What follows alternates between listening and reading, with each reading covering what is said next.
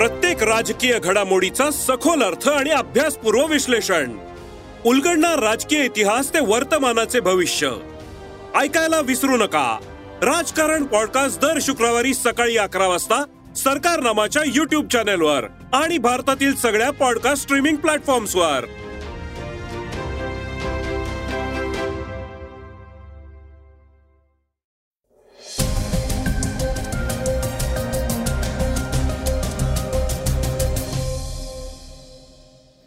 श्रोतेहो नमस्कार. मी अनिरुद्ध गत्रे. आता आपण ऐकणार आहोत आजचं सकाळचं पॉडकास्ट जम्मू काश्मीरचे माजी राज्यपाल सत्यपाल मलिक यांनी पुलवामा हल्ल्याबाबत काही गंभीर विधानं केली आहेत. त्यावरून विरोधी पक्षांनी मोदी सरकारला घेरलं आहे. दिवसभर चर्चेत असलेल्या या बातमीतले आणखी पैलू जाणून घेणार आहोत. सकाळ पॉडकास्टच्या चर्चेतल्या बातमीत. दुसरीकडे शिंदे फडणवीस सरकार कांजूरमार्गची जागा कोणाच्या घशात घालणार असा खडा सवाल आदित्य ठाकरेंनी केला आहे. तर महाविकास आघाडीची वज्रमूठ सैल होत असल्याचा दावा भाजप करू लागले आहेत. मद्य धोरण आरोपांवरून केजरीवाल गरजले आहेत. अदानी प्रकरणावर आणखी एक नवीन विधान समोर आलं आहे. सावित्रीबाई फुलेंच्या नावाने चक्क ऑक्सफर्ड शिष्यवृत्ती देणार आहे. या आणि अशा सगळ्या बातम्या ऐकणार आहोत आजच्या सकाळ पॉडकास्टमध्ये. चला तर सुरुवात करूया आदित्य ठाकरेंच्या हल्लाबोल बातमीपासून. कांजूरमार्गची उरलेली जागा कुणाच्या घशात घालणार? आदित्य ठाकरेंचा शिंदे फडणवीस सरकारला सवाल. आदित्य ठाकरे यांनी मेट्रो सहा प्रकल्पासाठी देण्यात येणाऱ्या जागेवरून राज्य सरकारवर हल्ला केला आहे. कांजूरमार्ग येथील चव्वेचाळीस हेक्टर मधील पंधरा हेक्टर जागा मेट्रो सहा प्रकल्पासाठी दिली जाणार आहे. मग उरलेली जागा बिल्डरांच्या घशात घालण्यासाठी ठेवली का? असा सवाल आदित्य ठाकरे यांनी शिंदे फडणवीस सरकारला विचारला आहे. ते मुंबईत प्रसार माध्यमांशी संवाद साधत होते. आदित्य ठाकरे म्हणाले मेट्रो लाईन तीनचे कारशेड आरेत तर सहाचे कारशेड कांजूरमार्ग येथे नेण्यात आला आहे. त्याचप्रमाणे मेट्रो लाईन चार आणि चौदा हे एम एम आर डी ला जोडणार आहेत. या दोन्हींचे कारशेड ठाणे जिल्ह्यात आहेत. त्यामुळे ह्यात घटनाबाह्य मुख्यमंत्र्यांचा किती हात होता माहीत नाही. पण कारशेडसाठी जागांचं हस्तांतरण होणार आहे. यात कोणाची मध्यस्थी आहे का?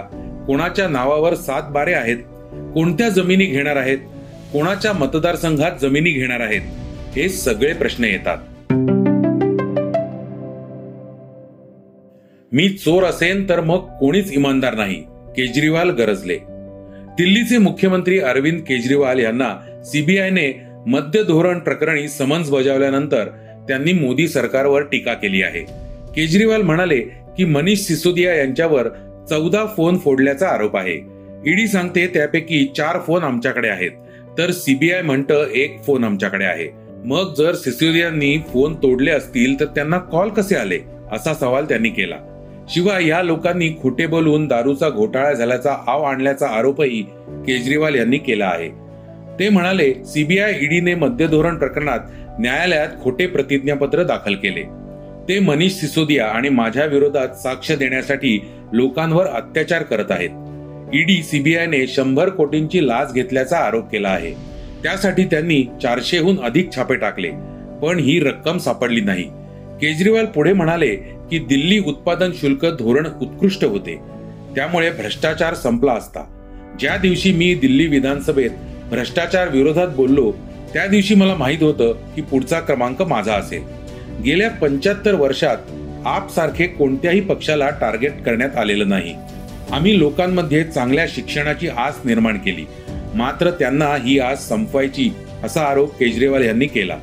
यावेळी अरविंद केजरीवाल यांनी पंतप्रधान नरेंद्र मोदींवर हल्ला चढवताना म्हटलं की एवढ्या कारवाईनंतरही एक पैसाही मिळाला नाही.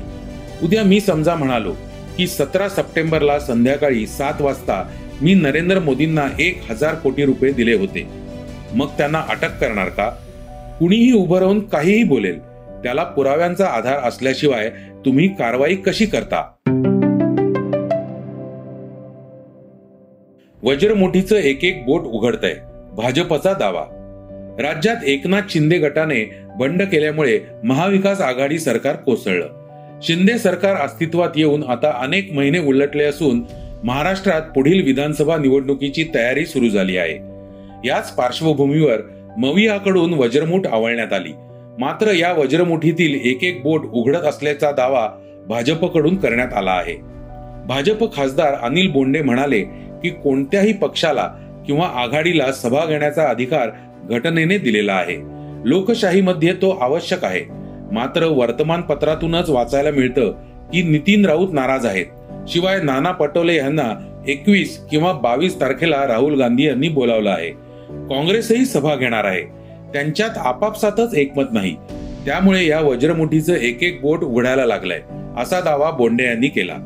काँग्रेसमधील अनेक गट या सभेपासून स्वतःला दूर ठेवू इच्छितात. खर तर ठाकरे गटाला सध्या महाविकास आघाडीची अधिक गरज आहे. ते एका हाताने राष्ट्रवादीला आणि दुसऱ्या हाताने काँग्रेसला सांभाळू पाहतायत आणि स्वतःचं अस्तित्व जपण्याचा प्रयत्न करत आहेत असं बोंडे यांनी नमूद केलं. याआधी काँग्रेसमधील अंतर्गत धुसफूस चव्हाट्यावर आली होती.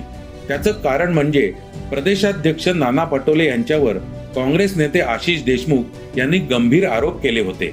त्यातच आता काँग्रेसमधील काही गट अजूनही नाराज असल्याचं सांगण्यात येत आहे.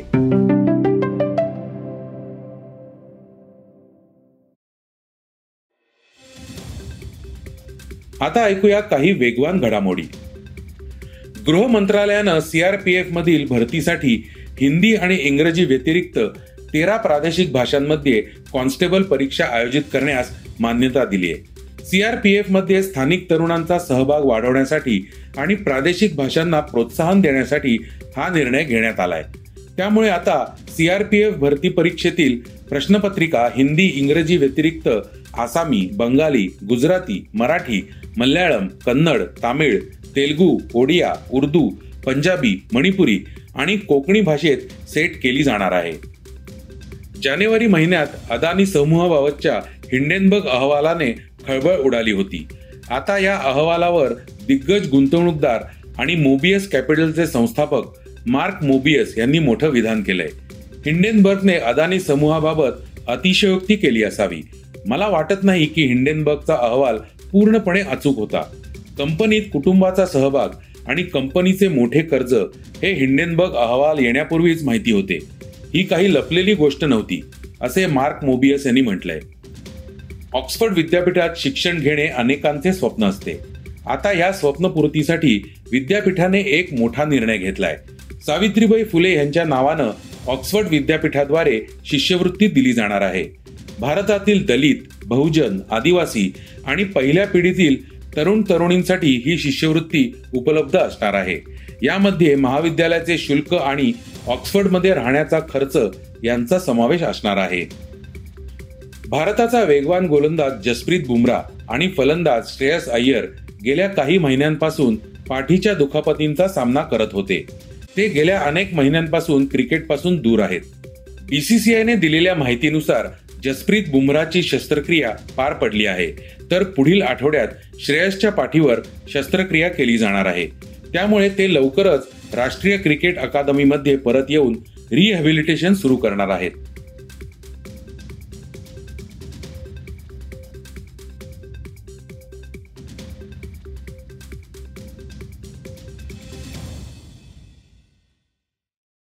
आता बातमी चर्चेतली. पुलवामा हल्ला हा केंद्र सरकारचा निष्काळजीपणा सत्यपाल मलिकांच्या आरोपानंतर खळबळ. जम्मू काश्मीरचे माजी राज्यपाल सत्यपाल मलिक यांनी द वायरला दिलेल्या मुलाखतीत पुलवामा हल्ल्याबाबत केंद्र सरकारवर निष्काळजीपणाचे आरोप केले आहेत. सरकारच्या अक्षमतेचा आणि गुप्तचर यंत्रणेच्या अपयशाचा परिपाक म्हणजे हा हल्ला होता असं मलिक म्हणाले आहेत. ही मुलाखत सध्या चांगलीच चर्चेत आहे. पुलवामा दहशतवादी हल्ल्याबाबत केंद्र सरकारने निष्काळजीपणा केल्याचा आरोप करत विरोधी पक्षांनी मोदी सरकारला घेरलं आहे. राहुल गांधींपासून ते काँग्रेस नेत्यांपर्यंत सर्वांनी जम्मू काश्मीरचे माजी राज्यपाल सत्यपाल मलिक यांची मुलाखत शेअर केली आहे. विशेष म्हणजे मलिक यांच्या आरोपांवर सरकारने मौन बाळगले आहे. भाजपचे नेते किरकोळ मुद्द्यांवर विधाने करत असले तरी मलिकांवर सगळेच गप्प आहेत. मलिकांच्या या आरोपामुळे नरेंद्र मोदींच्या कार्यक्षमतेवर देखील प्रश्न उपस्थित होत आहेत. पुलवामा हल्ला झाला तेव्हा पंतप्रधान मोदी एका कार्यक्रमाचे शूट करत होते. विरोधकांनी मोदींवर आरोप केले आहेत. पुलवामा दहशतवादी हल्ल्याच्या वेळी नरेंद्र मोदी डिस्कवरी टीव्ही शोच्या शूटिंगमध्ये व्यस्त होते.